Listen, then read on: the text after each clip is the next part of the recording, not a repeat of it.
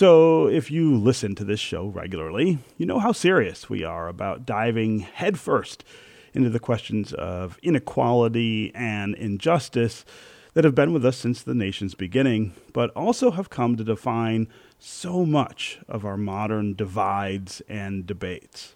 This is the narrative of modern American politics, of our social tensions and our cultural strains. But so often when we discuss these things, we do it without reaching back to the beginning to wonder about the roots of these questions that face us as Americans. We're going to change that in a pretty profound way this summer with the 2021 edition of the WDET Book Club.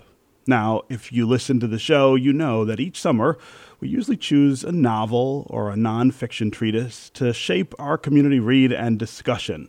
And we have lots of things going on during the summer on the show and during in person and other events to kind of shape the discussion about the themes in the book that we've chosen.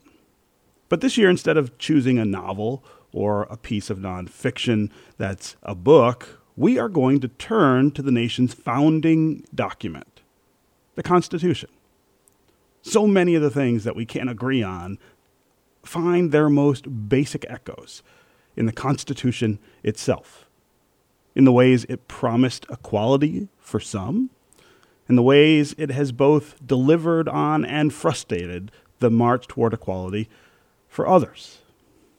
We're going to deal with a wide, wide range of subjects during these discussions, from criminal justice to the Second Amendment to religious and gender equality.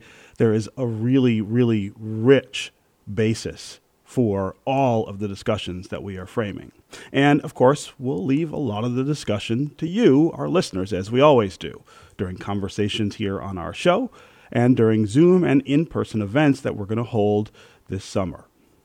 Our entire station is going to be involved with reading and talking about how the Constitution affects life in America in 2021 through all of our news, music, and conversations. We're going to get started with this book club next week after the July 4th celebration, and it's going to continue into the fall when Constitution Day rolls around in September. Right now, you can join the club and get a free copy of the Constitution by signing up at WDET.org or at our WDET Book Club Facebook page, which I got to say, last year when we were reading Ralph Ellison's Invisible Man, I was just overwhelmed by the number of people, the hundreds of people who participated in the WDET Book Club Facebook page that's still going to be with us this summer for this read of the Constitution. And of course, you can always get more information about the book club at wdet.org slash constitution. So again, we're going to get this started next week, and we're going to go through the summer talking about the ways the Constitution informs and affects the narratives and the divides and the debates that we are having right now as Americans. I'm really excited about this opportunity, and I hope you, as listeners, are as well.